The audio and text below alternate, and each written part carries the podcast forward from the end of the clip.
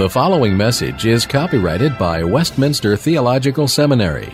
Duplication, distribution, or other use of all or any part of this message is not permitted without prior written consent. Please direct your inquiries to communications at WTS.edu. For all other information, please visit the main website at www.wts.edu.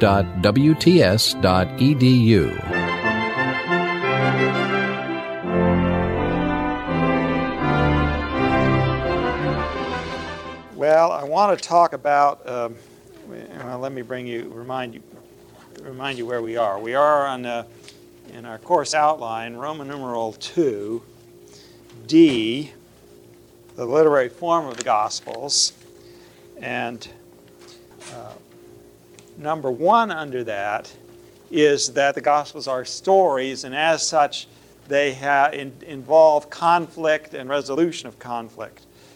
Uh, other people besides me, uh, in literary studies primarily, have drawn up admittedly oversimplified ways of analyzing this, but still useful, I think, just because they enable us to think about how stories go forward. Uh, and one of your handouts has this the one with, uh, that says common rhetorical subdivisions in narrative episodes. I would like to both define these categories and illustrate them at the same time. Now, that may be a little dangerous, uh, but if you turn over that same handout to the third page and you see an outline there with a tree kind of thing, then that will be our illustration. So, Luke 6, 6 to 11. Uh, it came to pass on another Sabbath that he went into the synagogue and taught. Now, that I label, well, that's not the end of the setting. Uh, but you see on the right hand side that's labeled setting. And the other part of the setting, and a man was there whose right hand was withered. The man being there, he is not doing anything. That is not an action. He, uh, when it says Jesus went into the synagogue and taught, you can say, well, that is actually an action. He went somewhere.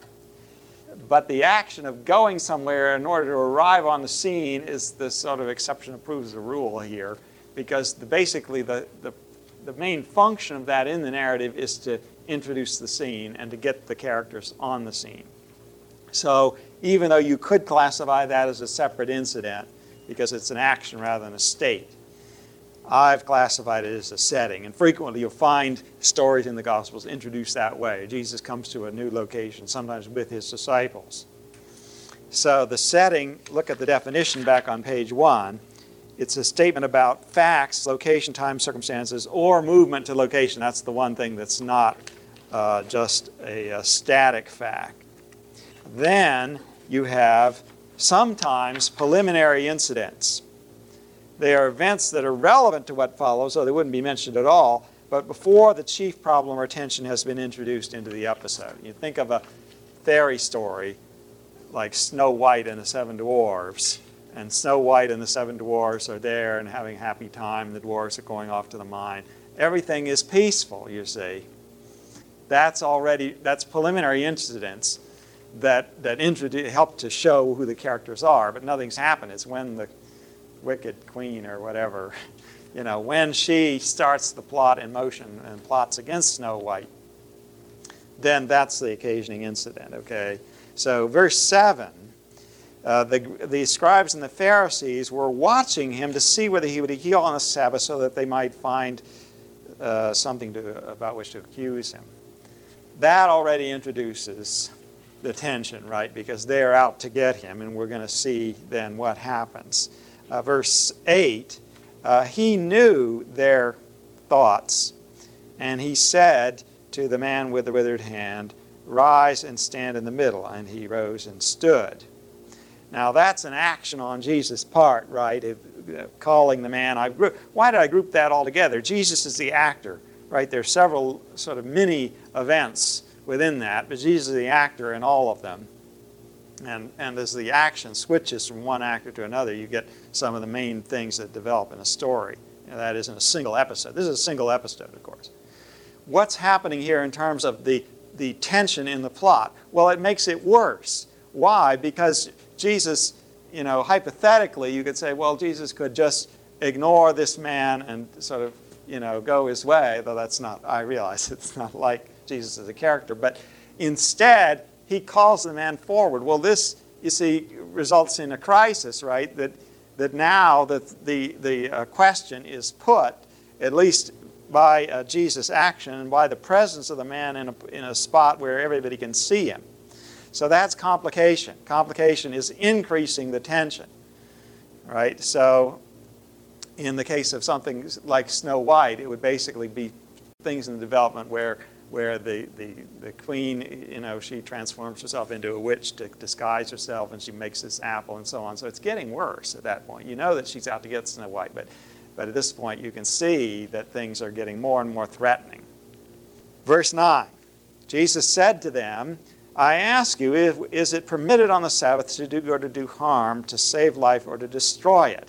What's that? That's also complication because now verbally he's made the point, right? You know, the thing is introduced by the man coming forward. Now he poses the question to those uh, to his opponents. Verse 10, and looking around on them all, he said, "Stretch out your hand." Now there's two ways of looking at this. One is to say, this resolves everything because it's a foregone conclusion that the man will be healed. Although technically, you re- if you think about it, you don't know uh, whether the stretching out, of course, his hand is withered, so evidently he can't stretch it out, but it's a little unclear exactly is this the command to be healed or not? It is, as it turns out.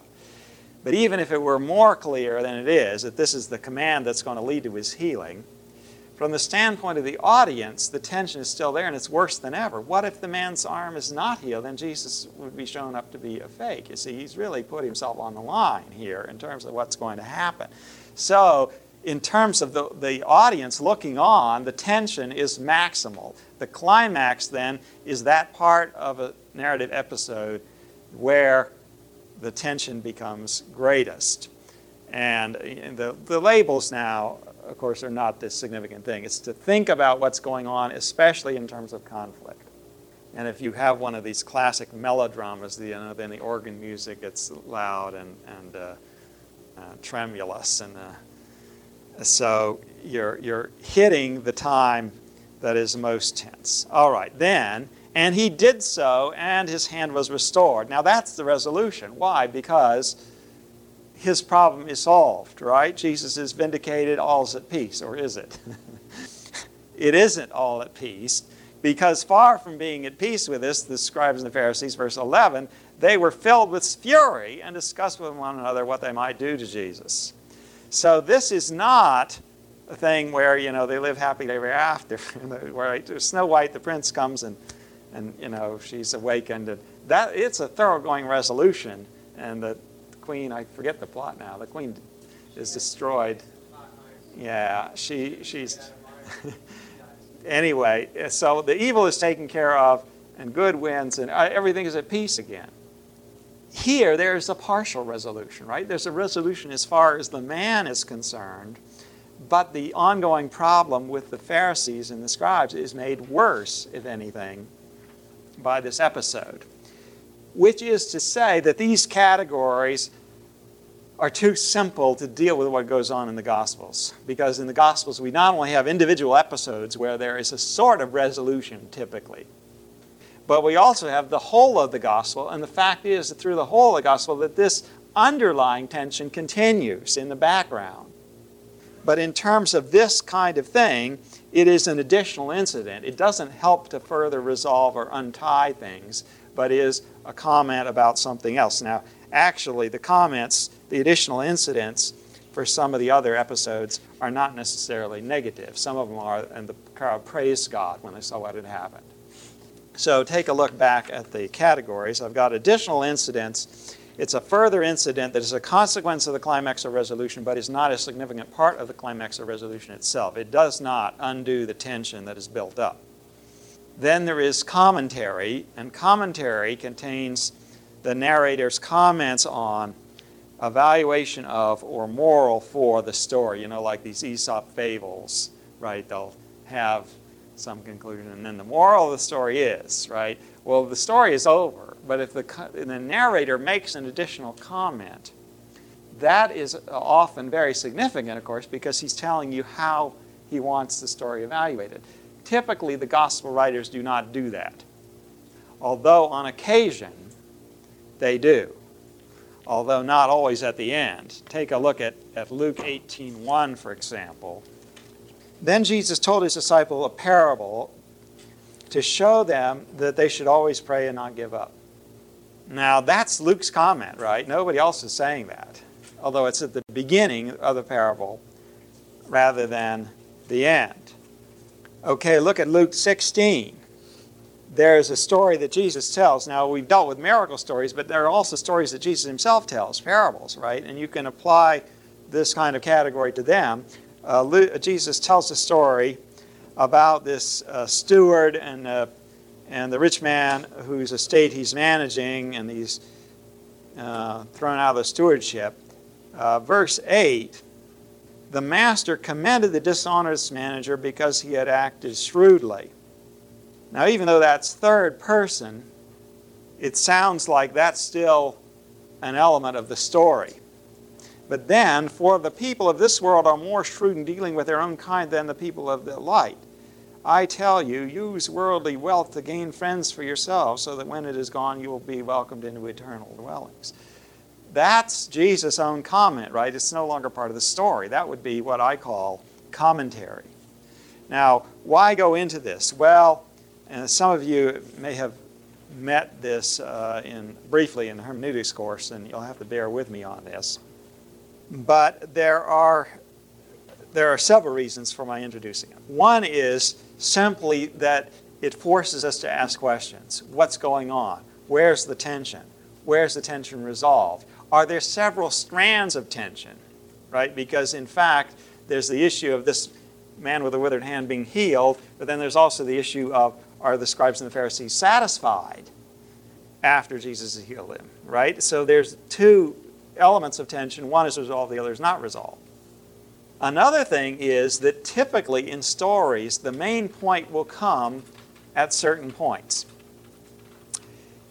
In commentary, for example, that's the obvious one, right? Because if, if a narrator wants to explicitly make a point, he'll make it there. So those are always key things to look at if they exist. Often, as I say in the Gospels, they do not exist. Oh, I thought of another one. Luke 15. They're mostly in parables. And not always does Jesus interpret the parables. But look at Luke 15 3, the parable of the lost sheep. Verse 7 I tell you that in the same way there will be more rejoicing in heaven over one sinner who repents than over 99 righteous persons who do not need to repent. That's not the story. It's no longer sheep and a shepherd, right? But it's lost sinners and so on. Really gives you an interpretation of the story. So, very key element, the commentary, if it exists. Another thing to watch for, I mean, go, starting from the end then, is additional incidents. Additional incidents are sort of throwaway in the sense of the story feels complete even without them. But precisely because it's complete, if you add something else, there often is some special point, although it may be hard to discern. For instance, with this one with a man with a withered hand, the additional incident is this thing about the scribes and the Pharisees plotting against Jesus. Why is that significant? Because it's going to crop up and it's leading forward in the end to the crucifixion, right? It's this undercurrent that Luke wants to make sure you understand. Another thing that crops up, I mentioned, was the people praising God. That, I suspect, is to make you think about, well, what should your response be? What should you be thinking of, you see, as now a more distant observer of the same event? So, again, it's significant that these things are included when the story appears to be complete without them. The resolution is, I think, the most key thing in terms of saying it's something, of course, that's almost always there, right? And that brings uh, with it the main point of the story. Although to understand what's resolved, what's resolved is also the thing often that crops up with the occasioning incident and with the climax. So those two are important, but on the way to the resolution. So I'm saying look particularly at those things. I think it's probably something of a universal, even across uh, cultures, that people instinctively feel, even they don't reflect consciously, obviously, they don't have a scheme consciously worked out in them, but they instinctively have a feel for stories and are looking for where the story is headed. See, so that's something for you to look for too, and of course you do it more explicitly. Now, we've got um, some more sheets you can see. And I've got some uh, passages that we could actually use and work with uh, if we are going to, um, you know, analyze more passages in the same way. I've got three different passages. And uh, I suspect that I will leave that I think it's a useful kind of thing to develop, and maybe later on in the course we'll come back to that and then and do this. What I wanted to do at this point is mainly expose you to the thing, and I, I don't have the transparency there to, to work with anyway. And uh, I sort of suspect that you could begin to do this maybe, you know, with a little bit of hesitancy and uh, doubts uh, with respect to some of the uh, passages that you yourself will be working on. I'm not saying you have to have it in your paper, right? But I'm saying think about what's going on in terms of plot. So I will leave it at that point. And that is going to be, if you're following in the course outline, point one. Well, it's more than point one, isn't it? It's also point three, the use of rhetorical analysis at a low level, a pericope level or episode level, but two was essentially that the Gospels are stories leading somewhere. So now I want you to take a look at the structure of Luke as contained in this series of outlines. It, it's distinct because it looks like it was done on a typewriter, which indeed it was. It was done years ago, before uh, the advent even of, uh, of my personal computer. So uh, uh, it begins with a tentative outline of Matthew but rather than starting there, I want you to turn over to Luke, and we're going to just run through this. This is not definitive. I did it trying to look for linguistic clues as well as thinking of these plot things. But obviously, that's not the only thing you can look for. And the Gospels are complex enough that this is not going to capture everything. But here's what we have. For Luke, we have the prologue, which we read through uh, last time. And as I said, that's distinct not only because it's not its, uh, off, its narrator's comment, uh, but also because it, it uh, indicates the purpose and background of Luke's writing. Uh, the Greek, even, is a more elegant and um, sort of um, high literary style than the rest. So it really is distinct. And then you've got, of course, the body of the material, the rest of the, um, uh, the book. How do you divide up the body? Well, I divided it in terms of this plot structure, which again is not the only way of doing it, but at least one way. A preliminary section consisting of Jesus' birth, boyhood, and preparation for public ministry. And then Roman numeral two, the Galilean ministry, beginning with the occasioning moment, the rejection at Nazareth, and things really become tense already at that point. Although you can argue that the temptation in chapter 4 is already the introduction of tension, but it's introduction of tension at the, at the uh, sort of uh, superpower level, right, uh, with the demonic realm. So it's a little, little bit different than uh, the human tensions, which um, are the focus for most of the rest of the gospel, which is why I still chose um, uh, the uh, incident in Nazareth as to call that the occasioning incident. So you can see that, and it's starred because I think it is also, there is some degree of prominence or emphasis on that. It's positioned at the beginning, even though it isn't, as we saw, it isn't the very first thing that Jesus did in his public ministry. It's the first thing that Luke talks about with any extensive uh, discussion and exposition. Uh, look at the preliminary incident. You see, I've broken that up, and most of that is in terms of obvious boundaries between episodes and obvious topical grouping because it goes back and forth between things happening with John the Baptist and Zechariah and Elizabeth, and then things happening with Mary and Joseph and, and uh, Jesus being born. Uh, a comparison back and forth between John and Jesus, in which Jesus is the greater of the two. So that gives prominence, you see, to uh, the, um, the birth of Jesus. And then John's ministry comes in chapter 3, and the baptism of Jesus is a key incident or episode in that because of the way in which it speaks of Jesus' whole role and sets up the understanding of his ministry which is to come. So you can see how I'm trying to reckon with what Luke is doing with these things. Okay, then, basically, uh, how do I divide up Jesus' Galilean ministry and why do I uh, end it where I do? Well, 951, many uh, commentators recognize as a key transition. Jesus set his face to go to Jerusalem. And now we've got a long, long section where he is headed in the general direction of Jerusalem, but, but uh, at first it's kind of vague exactly where he is. But in the end, he actually does get to Jerusalem. So the, that's significant because it orients that whole part of his ministry as on the way to the crucifixion, you see, very explicitly, in effect, by the way in which it, it groups material together. So uh, that seemed to be, uh, to me, along with many commentators, to be uh, a very decisive transition at 950. Then within that, what did I do?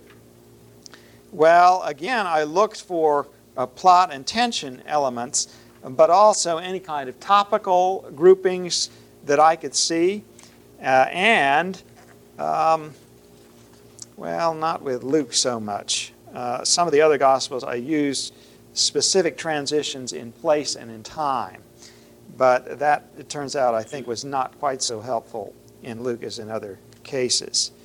So then we get early ministry at Capernaum, and then actually one of the other things I use to separate is there are programmatic statements from time to time, actually, in all three synoptic gospels. Let me show you one. In chapter 4, 42 to 44, I'll read it for you so you can see at daybreak, Jesus went to a solitary place. People were looking for him, and when they came to where he was, they tried to keep him from leaving them. But he said, I must preach the good news of the kingdom of God to the other towns also, because that is why I was sent. And he kept on preaching in the synagogues, plural, of Judea, a whole area. So you're covering a large amount of ground by way of summary, even though it starts out with what looks like it might be a, you know, a, a single episode yet it ends up summarizing what's happening. So that those summary statements are often at the end of sections. And you can see I've got another section beginning with 5 1 all the way to, to 9. And I've tried to group together two miracles, two controversies, two offenses in, in the uh, 5 1 to 6 11. And then uh, there is a Sermon on the Plain, which is a rather long section, which uh, is a distinct uh, piece in chapter 6. And then again, uh, some material grouped together two miracles, two offenses, that is, offending the religious leaders. Uh, and another summary statement, 8 1 to 3. Take, take a look at this one. We won't read all of them. But I'm trying to see how the story develops and how to group things together. After this, Jesus traveled about from one town and village to another proclaiming good news of the kingdom of God. The twelve were with him, and also some women who had been cured of evil spirits and diseases. See, this is not an episode, right? It is saying what is going on in a whole uh, period, uh, fairly general statement about what's going on. Uh, parables and miracles in that section. And then, beginning in 951, if you look over to there, I've got the journey to Jerusalem, you can see. The teaching in the midst of the journey, all the way through 1834, it was hard for me to be uh, honest, to see how this material fit together. But there seemed to be an oscillation between material, teaching material that was addressed primarily to outsiders and primarily then to the disciples. So you can see some of that is labeling, sayings to the crowd, sayings to the disciples, and back and forth. And then uh, uh, page 6 of the Luke outline, the end of Jesus' journey, polarization, intensification of operation, opposition. Here you begin to get place locations that indicate you're getting toward Jerusalem. They go, he goes from Jericho to the temple. There are controversies in the temple. And then uh, the uh, passion narrative proper, beginning with 22, chapter 22, verse 1. Okay. Then uh, take a look at the structure of Mark next. And uh, I won't go through all of these in detail, but to tell you a little bit what I was looking for and, uh, and uh, the groupings that came out of that. The title is very distinctive, not a, a separate episode. The beginning of the gospel of Jesus Christ, the Son of God, 1 1. And then a preliminary section with uh, episodes uh, the baptism of John, the temptation, very short uh, incident, uh, very, very short exposition of the temptation. And then the occasioning section, I called it, where you begin to get conflicts on human level. And uh, then the later sections, from 135 on, oh, you can see 132 to 34 is again the end of a section in my reckoning, and it's again one of these summary statements. And I think there's some justification in thinking that these summary statements mark a break because it pulls you back from the specifics, right? You're looking at more general. It's a natural kind of thing to use uh, as a transition. So, 32. That evening after sunset, the people brought to Jesus all the sick and demon possessed. The whole town gathered at the door, and Jesus healed many who had various diseases. He also drove out many demons, but would not let the demons speak because they knew who he was. So it's not one episode, but you know, a whole series of healings uh, that are indicated. Now there's a notation here. You see that TL set? T means temporal, L means location, set means setting there's specific notes at various points of now this is a new setting, either in location or either temporally. I'm watching for those things too. All right, then I've uh, got the section from chapter 1 to uh, the end of 5, or nearly the end of 5. And in Mark, Mark uses historical presents sometime. And he uses them, I think, my own study of it convinced me that he uses them to lead up to some one incident one act, which is not itself an historical present, but which is the climax toward which he's going. And by using historical presents up to that point, he puts extra spotlight on that. So I think there is some emphasis given there, and I've tempted to use that as a significant clue. Now, the climax of this section comes with the raising of Jairus' daughter, which is a very impressive miracle in and of itself.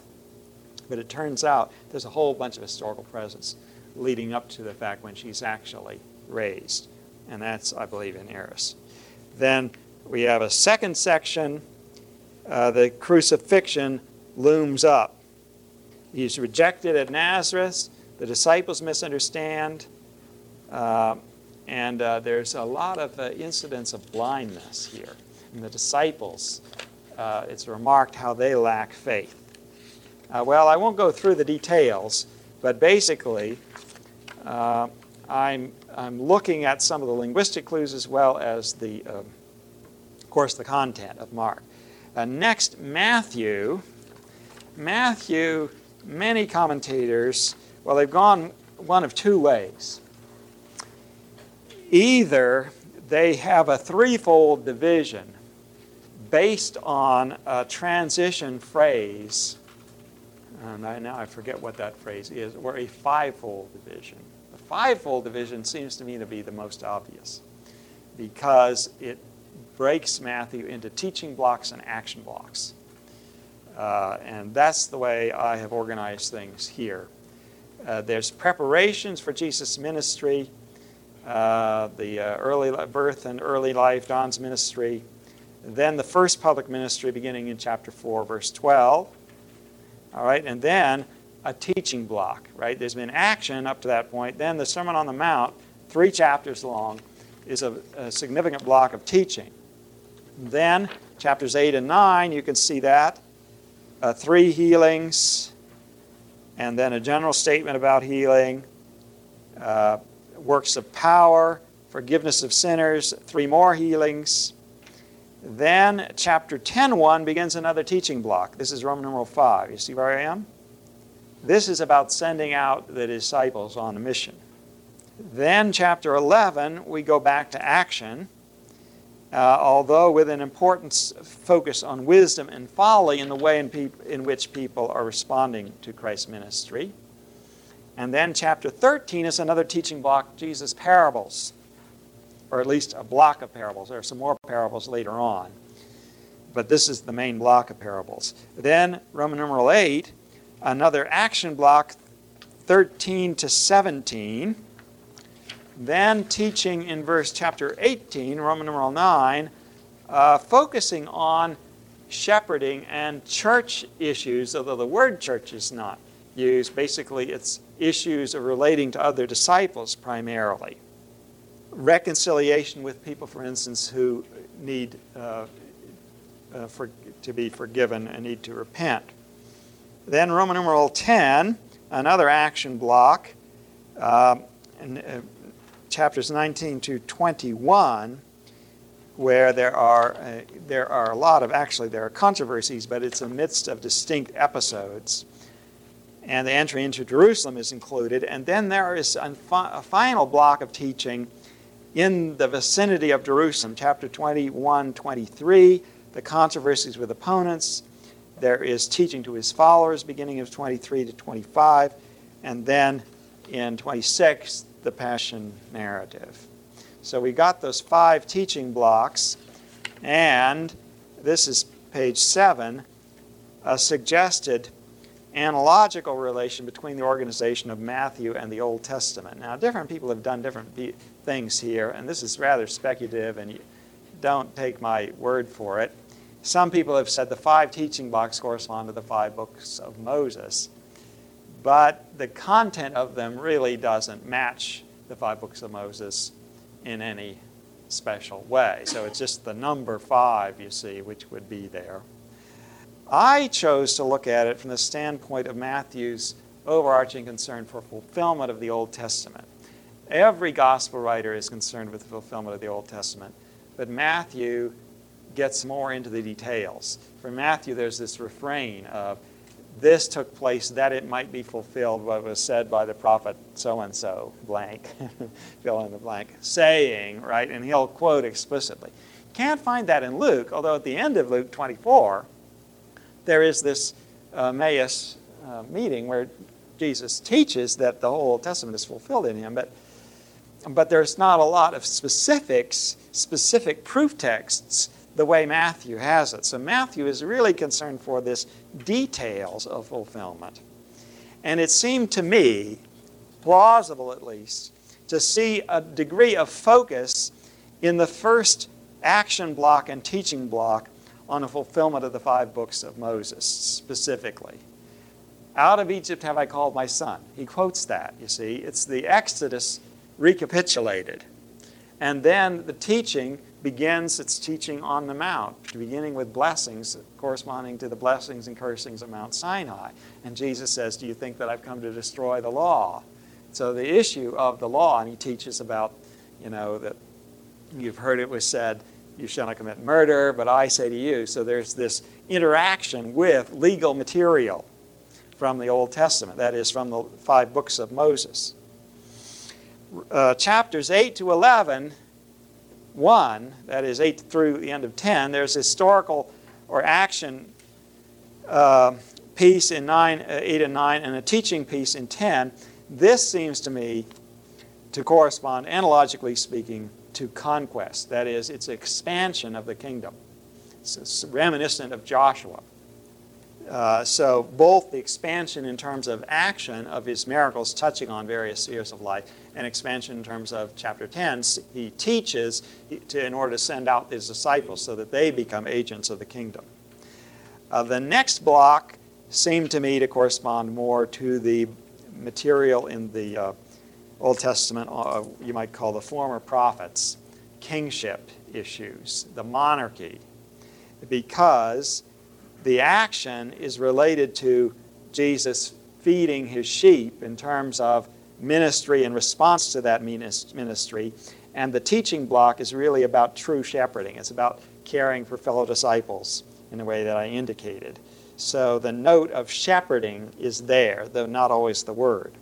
And then the final block, Roman numeral 5 here, contains narrative and teaching, both of which are prophetically oriented. That is, they are predictive, sometimes of the fall of Jerusalem, pronouncement of judgments on the leaders, uh, religious leaders, and uh, various things related to the second coming taught in parables and so on.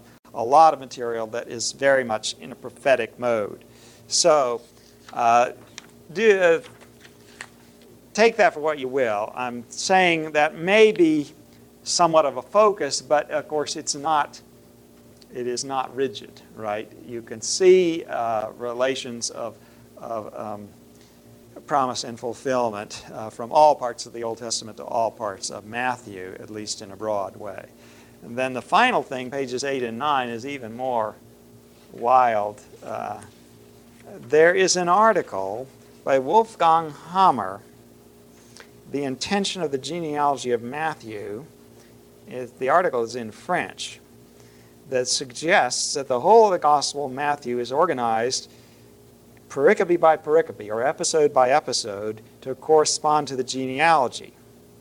Is that so? It's not obvious, since some of the conne- connections are less plausible. And uh, I was skeptical of this until uh, I, I glanced at the article to see what it was doing and then I said, well, you know, I'll see whether I could figure this out independent of him and then compare the results. And if there's no relation between them, then we're probably both way off. And if it comes out exactly the same, then probably there's something to it. Well, it did come out the same, at least to the degree he didn't go all the way through to show exactly what he thought, but the degree in which he expounded it. So, uh, but it's wild because it's, it's rather, some, some of the connections are rather distant kind of things because they build on the names in the genealogy. And each name then corresponds to a distinct episode in Matthew. Do you really believe this? I mean, even as I'm saying it, and I'm looking out there and I thought, if I were you, I wouldn't believe it because it sounds crazy. But it seemed to work. what is the significance of this? Even if you don't buy it, the genealogy is certainly significant in terms of the Matthew's theme of fulfillment, right? And particularly of Jesus as the Messiah. He takes the genealogy through the kingly line, the list of the kings of Judah, and you know, for an Israelite, this is well-known territory, and just going over that and thinking of how it leads up to Christ. But in addition, Matthew does some strange things with the genealogy. There are names that are omitted, as you can see by comparing with the Old Testament list of the kings of Judah. There are names that are omitted, and at the end, Matthew says, well, there are 14 generations from Abraham to David, and 14 from David to the exile, and 14 from the exile to, uh, to the coming of the Christ. Well, there aren't literally 14 generations with no gaps. So, what's Matthew doing? I mean, he's not pulling the wool over anybody's eyes because he is writing, I think, to a Jewish or Jewish Christian audience, and he expects people to know the, something of the genealogies. So he's not making a mistake. He's not, you know, but he's doing something a little funny from the standpoint of modern readers who expect, you know, that that you won't do that, right? You'll give a complete list, or at least you won't add something up that is a list with. But it turns out that the name David, which is obviously a key name in the genealogy because of its relationship to kingship, you add up the value of the letters and it comes to 14. And 14 is twice 7, which is number of completeness. And you think he, you know, he's saying something about you got to look at history a certain way. And the mentality, I think, of Matthew then is not only I'm going to tell you the story as it happened, because I don't agree, we talked about Gundry, remember. I don't agree that he's inventing anything. And it's important, and R.T. France responded to Gundry and said, Matthew's theology of fulfillment is so significant a part of the thing but you can't have a fulfillment with unreal events. right? The thing, it's part of the theology of fulfillment that the thing really has to have happened. So it really makes no sense, theologically even, for Matthew to have invented events. But it's diff- But what Matthew is then is taking real events, but he's also saying, look, I'm going to highlight certain things. I'm going to be selective. I'm going to alert you to the fact that there are these subtle connections. And in the beginning of the genealogies, there are some peculiarities. If you look at, let's, uh, this is a little off the subject, but I mean, I get going on this because I think Matthew is just a fascinating gospel for some of the subtle things that he does, as well as, I mean, there's plenty that's obvious, but look at this genealogy. A record of the genealogy, I'm in Matthew 1 1, a record of the genealogy of Jesus Christ, the son of David, the son of Abraham. Well, he's not the son of David. He's the great, great, great, great grandson, right? Although the word son in Hebrew can be used of you know, more distant descendants. That's already a genealogy with two ancestors. Then he gives you a second genealogy going the other way. Well, you see, he's singled out already Abraham, father of the Jews, David, father of the kingly line. You see, he's making some points already theologically by his selectivity. Now he's got the, the fuller genealogy, although still with some omissions, as I said. Abraham was the father of Isaac, Isaac, Jacob, Jacob the father of Judah and his brothers, Judah the father of Perez and Zerah, whose mother was Tamar. now, what's Tamar doing in there? Right? Tamar is the woman who married what is it? Ur and Onan, right? They both died, remember that, right? And then she set it up in Judah thinking she was a prostitute. I mean, it's a rather um, uh, embarrassing incident. and there, you know, that's not what you put into a genealogy. Well, he's, he's nevertheless there. And so then it goes on some more. Obed, the father of Jesse, I'm down at verse, uh, uh, well, no, before that, 5. Salmon, the father of Boaz, whose mother was Rahab, the prostitute, the Gentile, the Canaanite. And verse 6 David was the father of Solomon, whose mother had been Uriah's wife, Uriah the Hittite. We got all this, this embarrassing aspect of the genealogies. Three people, I believe Tamar was of Gentile origin too. Three people, all of which come out of these Gentile origins. And the point of this, I think, is he's already making a point that he's going to make later on that this is Jesus is the Messiah of the Jews, but the Jews rejected him largely, right? And so Matthew alone says that the kingdom of God is going to be taken away from you and given to a nation that bears fruit from it.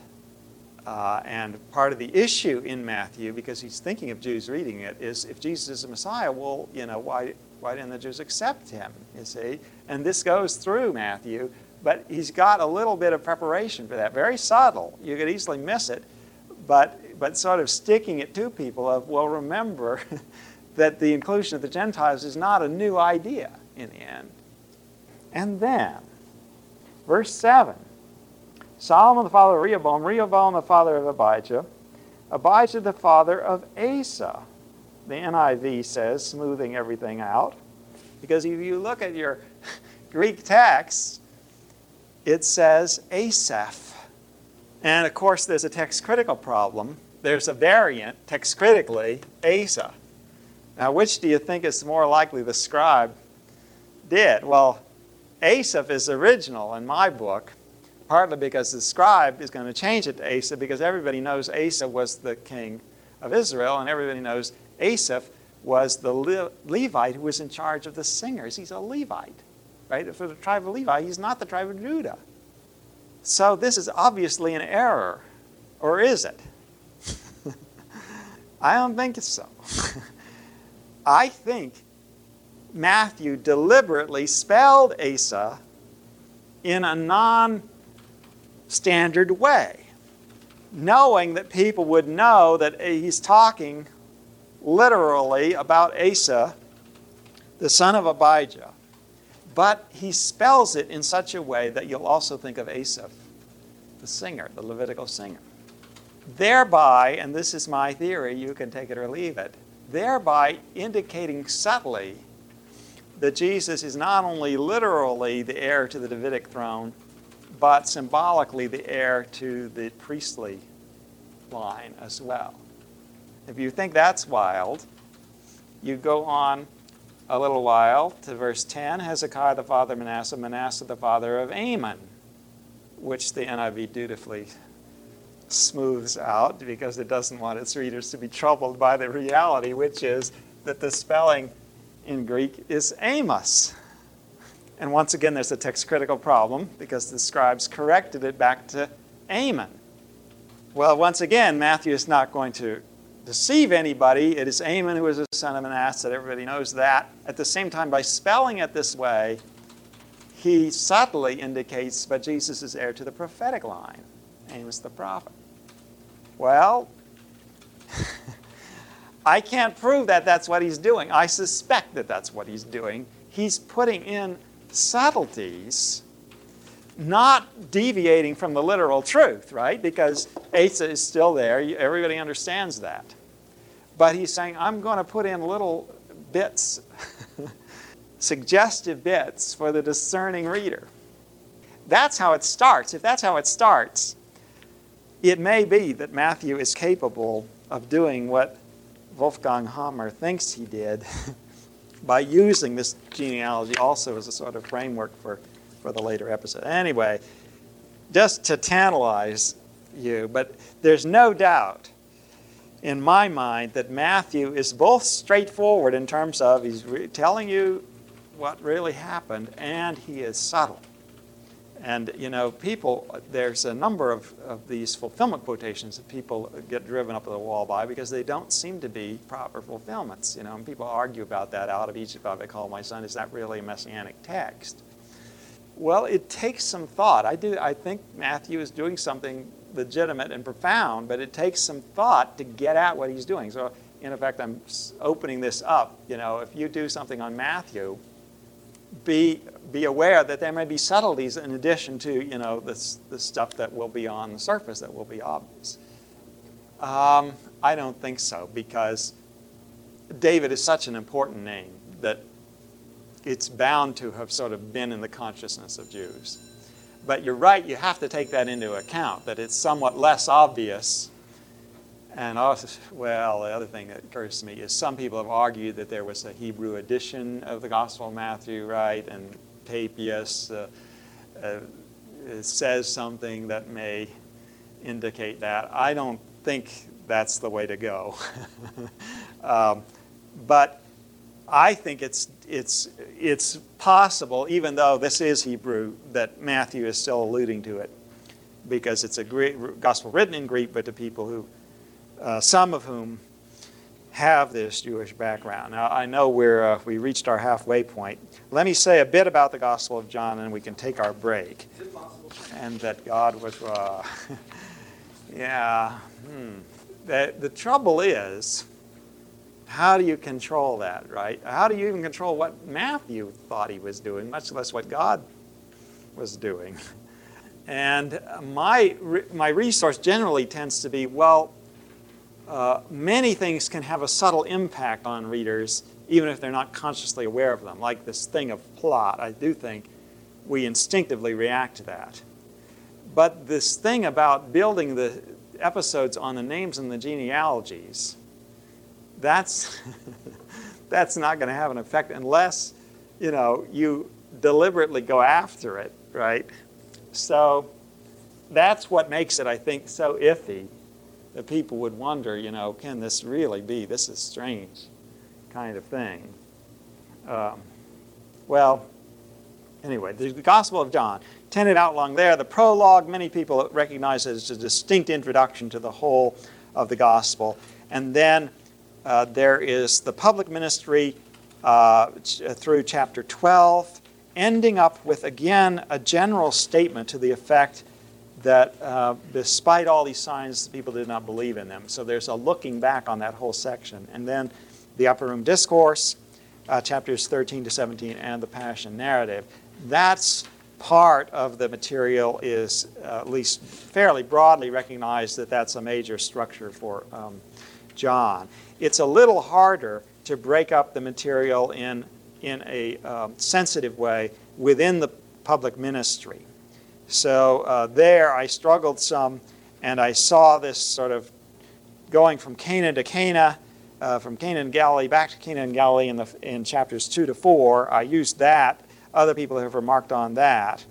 And then chapters 5 to 10, basically seeing a number of discourses linked with signs. And so that helps to fit together those um, parts of John. But you can take a look at that. Roman numeral E. Systematic theological concerns. Problem of time, history, and theology. Well, that sounds pretty, uh, pretty high level generality. But um, bear with me because I think it's worth reflect, our reflecting on, uh, even at the level of where you'll be looking at a specific episode, that you want to have a framework for understanding the relationship between history and theology. So, so uh, let me go into this. Point one the importance of the history of salvation. A, God governs history from creation to consummation, we know from broad teaching of Scripture. B, the acts of God and the covenantal speech of God are correlative within this purposeful framework. God speaks, right? Let there be light, and there was light. So there's an, an act of power, and there's also actually evaluative word he calls the light day and the darkness night. So the words of God then are not to be isolated or seen as an end in themselves, but in organic relationship with the acts of redemption. And likewise, the acts of redemption are promised by words and interpreted by words. We talked about this a little before, didn't we, last week? I hope so. So, point uh, C under this one is that there is a redemptive historical unity of Scripture as a whole but also of Scripture with the events which it reports and interprets. Scripture deals with an unfolding an organic historical process, which means that we preach and we listen to specific episodes with a sense of their historical uniqueness, number one. That is, that it isn't simply something that we we pull out of history and say, well, this is some general religious principle which then I can apply, you see. Uh, Christianity is not a religious philosophy. Uh, Islam, even though it's dependent on Christianity in certain um, very different ways, basically, when you get to what Muhammad is doing, it's a religious philosophy. There's no history to it, basically, except that God sent him as a prophet. It doesn't go anywhere but it's a sort of thing for all times and places, supposedly. Uh, and similarly, Confucius is basically a system of ethics. No history, no events, right? But Christianity is, is the announcement of an accomplishment once for all in history, right? So, the point then is that we're dealing with something that is rooted in actual events in time and space. Point two, then, is what is accuracy in historical reporting and the problem of history in that respect. So, uh, point A under this is that the Gospels do exhibit an overall chronology and a broad framework which is roughly chronological. That is, every, uh, every one of the four Gospels contains a record of the baptism of Jesus by John, of the uh, ministry, public ministry, of the cross, and the resurrection, in that order. So the sort of the basic uh, structure of Jesus' life is there in terms of a, uh, a very rough chronology. But point two, under this chronology, the details are in different order at times, and we looked at a couple of instances, one or two instances, but you can, you know, there are many more. And three, there are differences in selectivity uh, concerning incidents that are related by more than one gospel. And four, then already this creates a certain tension for certain people I think it creates tension mainly with a, what I would call a positivistic view of historical truth. A positivistic view of historical truth is that the historian's job is like the old dragnet movies. Uh, I'm probably dating myself, but they had this hero Friday, and he'd interview, he's a policeman, he'd interview these people uh, and sometimes it was these hysterical women and, and people who are all emotionally worked up. And he said, Just the facts, ma'am, just the facts. All right, so this is the positivistic view of history, just the facts. don't interpret, you know, don't emote about it. just give me the basic stuff. Well, all right, the extreme form of this in, the, in historical positivism was this idea of an absolute objectivity, you see, where there's no interpretation but just one fact after another if that's what you expect, if that's what is the, you know, the heyday of positivism in, in the 19th century uh, expected, and one comes to the scriptures, one will be disappointed. But the problem is not with the scriptures, of course, but with this view.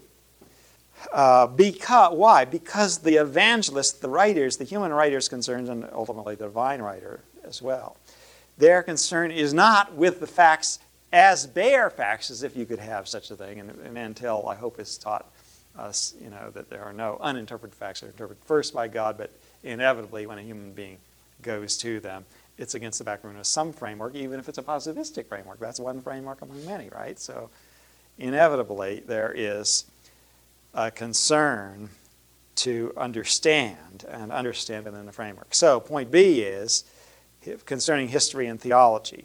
First, the uh, the gospel and the gospels plural are confessions of faith in a way right? They are written from the standpoint of faith. They are written to engender and enhance faith. Thus point two there is no interest in quote objective unquote history in the sense that the positivistic philosophy would like it to be. That is they're not just writing to write. They're writing for a purpose which is driven by uh, the fact they already have faith in this Christ, whom they have, um, whose life they've looked into. Third, Luke's concern shows interest in the careful use of sources, right? He discusses the fact that other people have written, he discusses eyewitnesses in a way, and by the way, Polybius, who was writing uh, a little before Luke, a Greek historian, was not naive.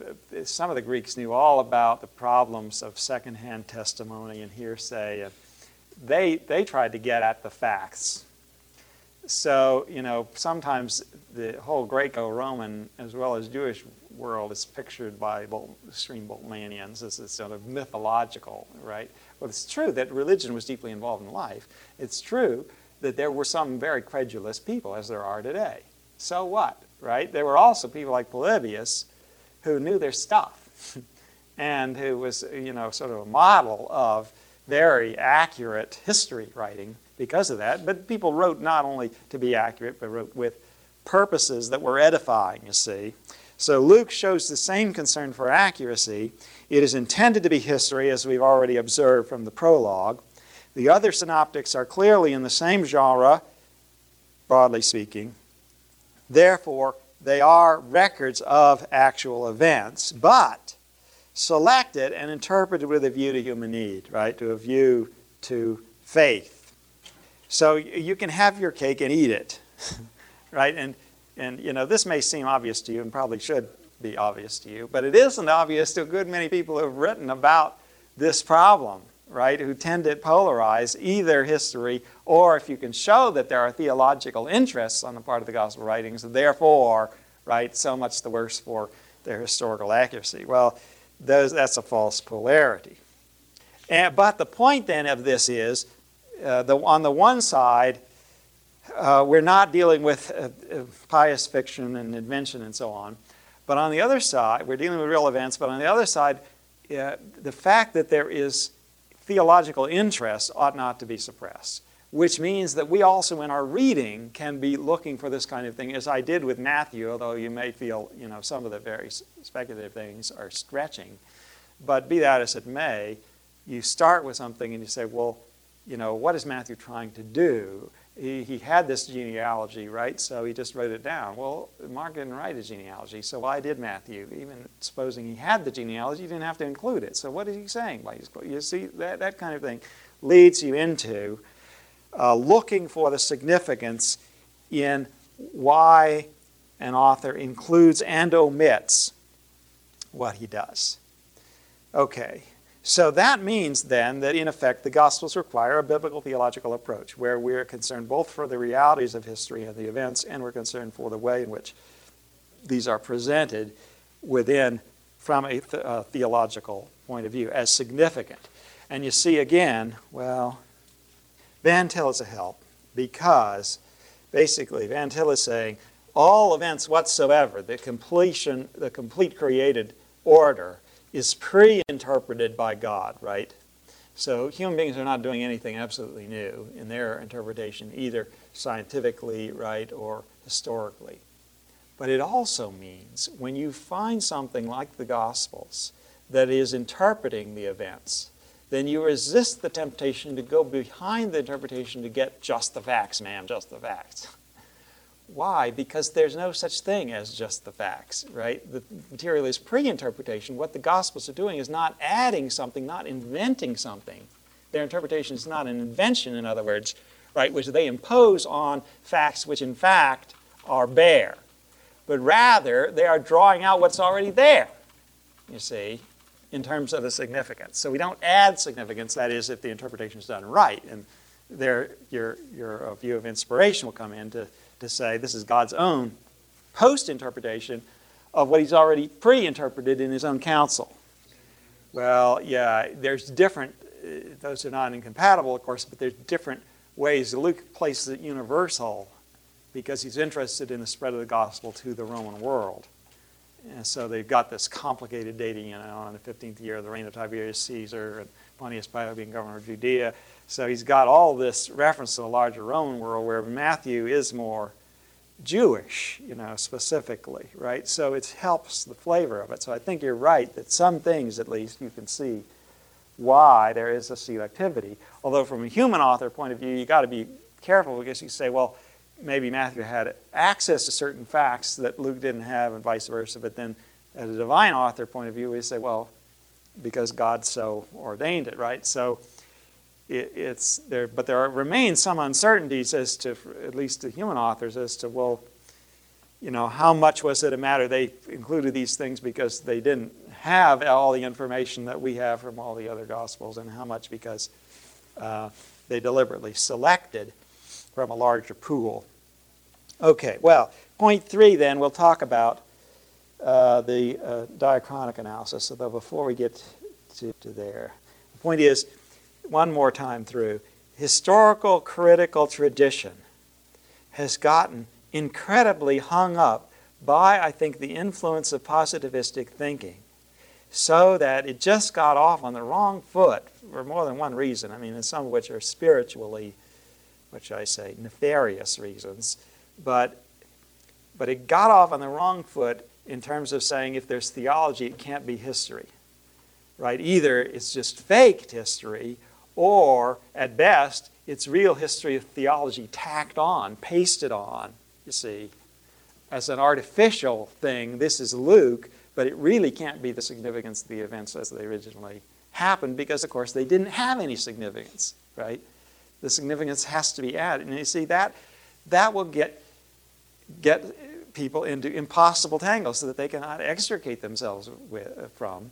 And the solution is basically to say you've got to have a biblical worldview. That's the problem. right? You've got to say God gives significance to the events of history so that you're not creating them out of nothing when you interpret. Okay. Diachronic analysis. Um, some of you have uh, know a little bit about this from the hermeneutics course if you took it with me.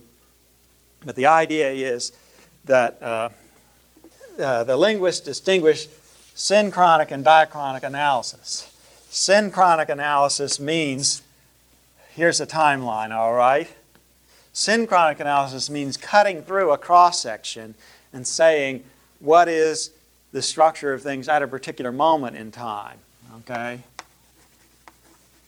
And diachronic through time, dia, I was going to write in Greek, right? Because that's what it is. Uh, diachronic means comparing several moments, at least two. All right? That's the general distinction. Though I think it will not hold up as an absolutely clean, infinitely sharp distinction. Why not? Because the diachronic analysis must, in order to make sense, compare two things, both of which exist, right, synchronically, right? And the synchronic analysis, to, to, to, to get meaning, meaning has to be within the world where time is moving along. So you can't just isolate a moment and freeze the action, right? Like a still, you know, the way the VCR, you take a still shot and you can't tell what's going on off.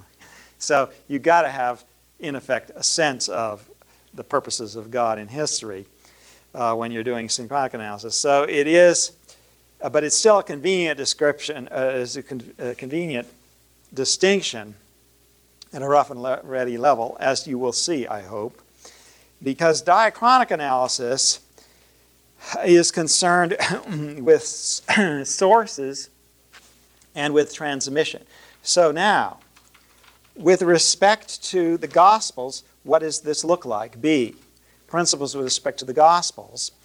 We are encouraged by the Gospels, in fact, to do a certain amount of limited diachronic reflection. How is that? because there are several times that the Gospels are talking about. If I may draw another timeline here, we're talking about an Old Testament period, and we're talking about the coming of the kingdom with the public ministry of Jesus preeminently, and we've got the time of Jesus' ministry here, okay, leading up to the crucifixion and resurrection. And then we've got the time of the church out here. And I'm going to say a bit about how the evangelists uh, uh, take notice indirectly of this period without collapsing it with the period of Jesus' ministry. And then, of course, heading out in certain prophetic utterances of Jesus, already anticipating the second coming. So we are invited to think of the kingdom of God as already present here and not yet in a sense, but then also then present in the ministry of the church. We're looking at growth even during uh, Jesus' public ministry. We're looking at going forward to Jesus' suffering. We're looking at going, going forward to Jesus coming in power. And of course, we're looking, for Luke in particular, we're looking at church time because Luke writes Luke and Acts. So he's inviting us also to looking back from, as it were, the standpoint of the church at what has happened. Now, let me give you an example of how this makes a difference.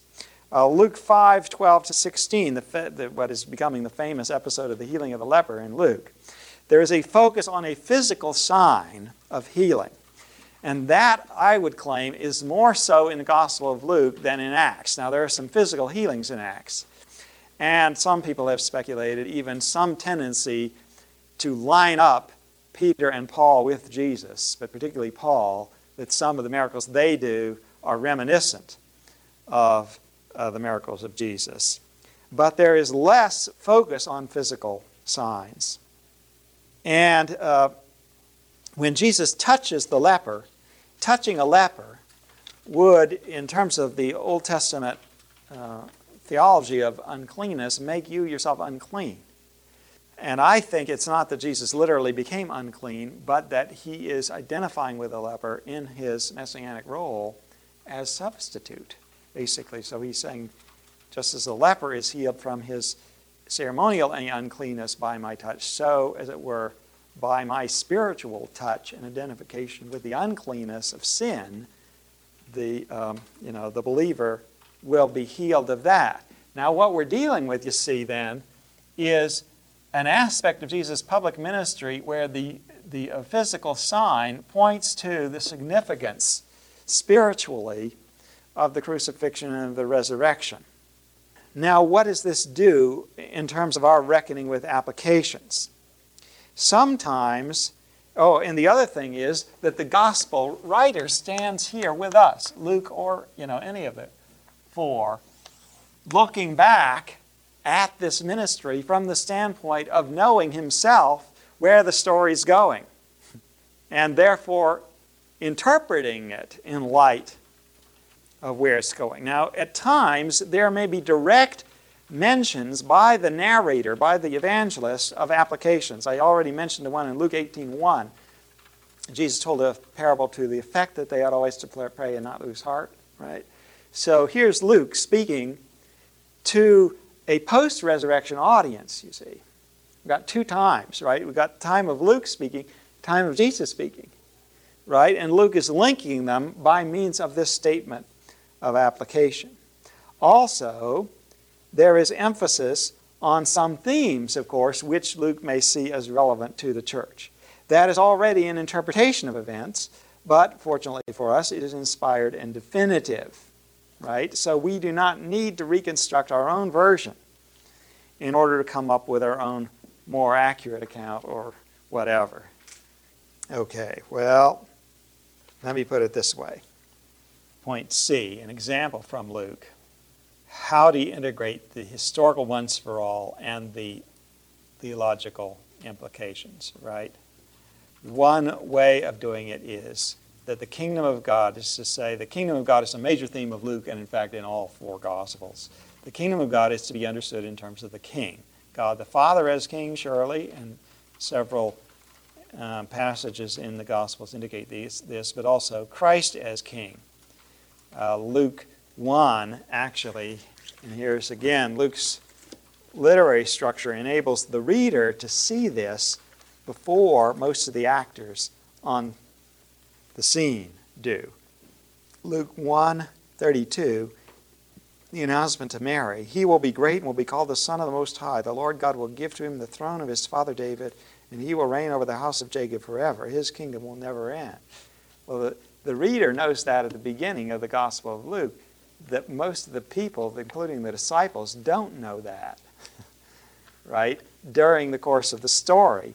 So Luke already indicates a little bit of the significance of things which the people involved in the story, the people who are still back here before the crucifixion and the resurrection, most of them don't. And Mary did, but she kept all these things pondering them in her heart. She didn't spread it all around. um, so, that's part of it.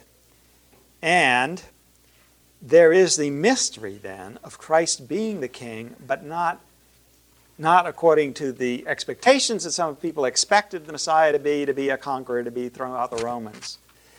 And not being known to be king, even at the beginning by some of his disciples, right? They, they go in and out as to how much they are appreciated. The point is that this mystery of who Jesus is is not, it is a mystery to Jesus' first hearers, but is less so a mystery to Luke, who is telling you from a post resurrection standpoint what it looks like.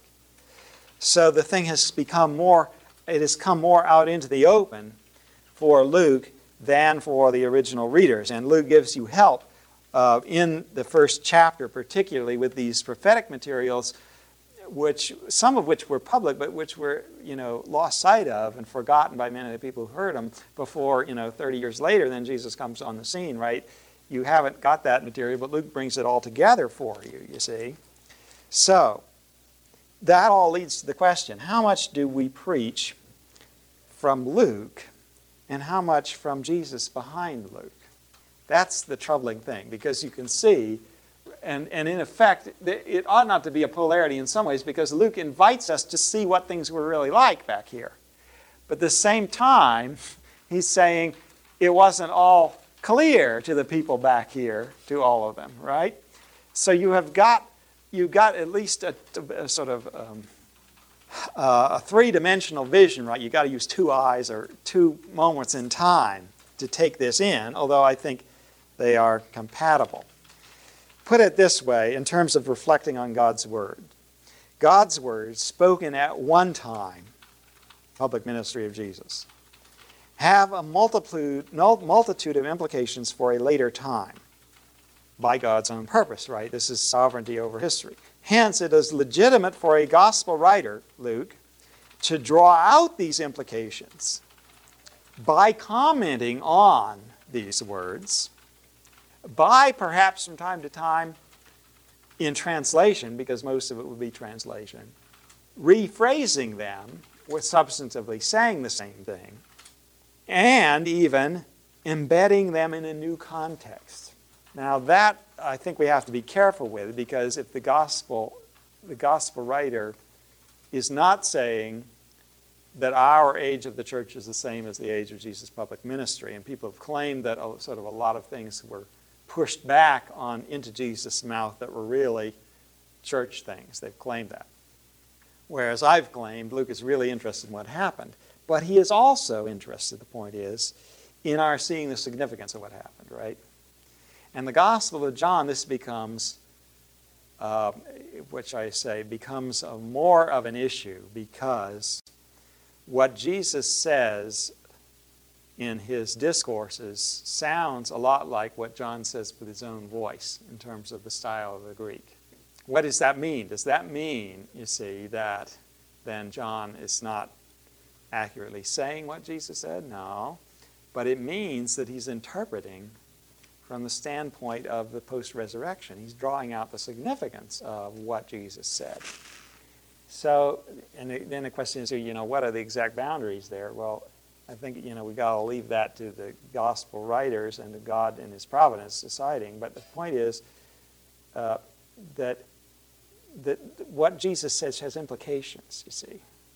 And those implications may be drawn out at times.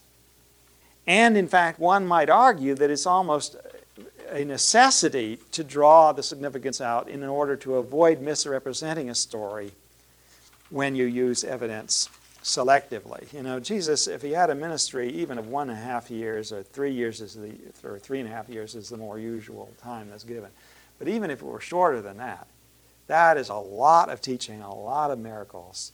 And you better be glad that we don't have it all written down because it would fill volumes. You know, it would overwhelm us with the sheer quantity to the point that we, it would be hard to find our way through almost, you see.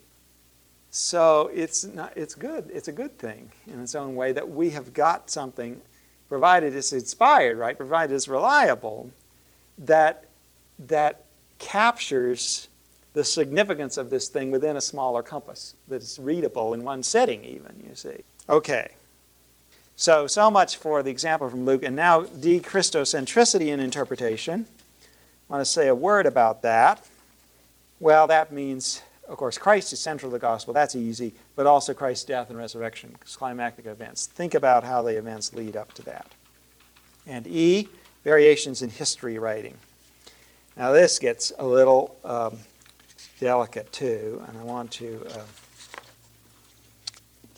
be uh, sensitive here. The gospel writers are doing the same thing all four of them, right? The same genre, telling the story of Jesus' ministry in its theological significance. So it would be easy to exaggerate, and in fact, this world of scholarship, which you know has gotten into a mold of looking at all the distinctions in all the you know the variations and even tensions that they think are even contradictions that some scholars will find they're interested in all these distinctions and sometimes I think have gone overboard. There's a lot that's common to the four Gospels, and we should expect that, right? Given that there is such a thing as orthodoxy, right? And given that there is such a thing as, as Jesus' ministry, which has a definite shape in history.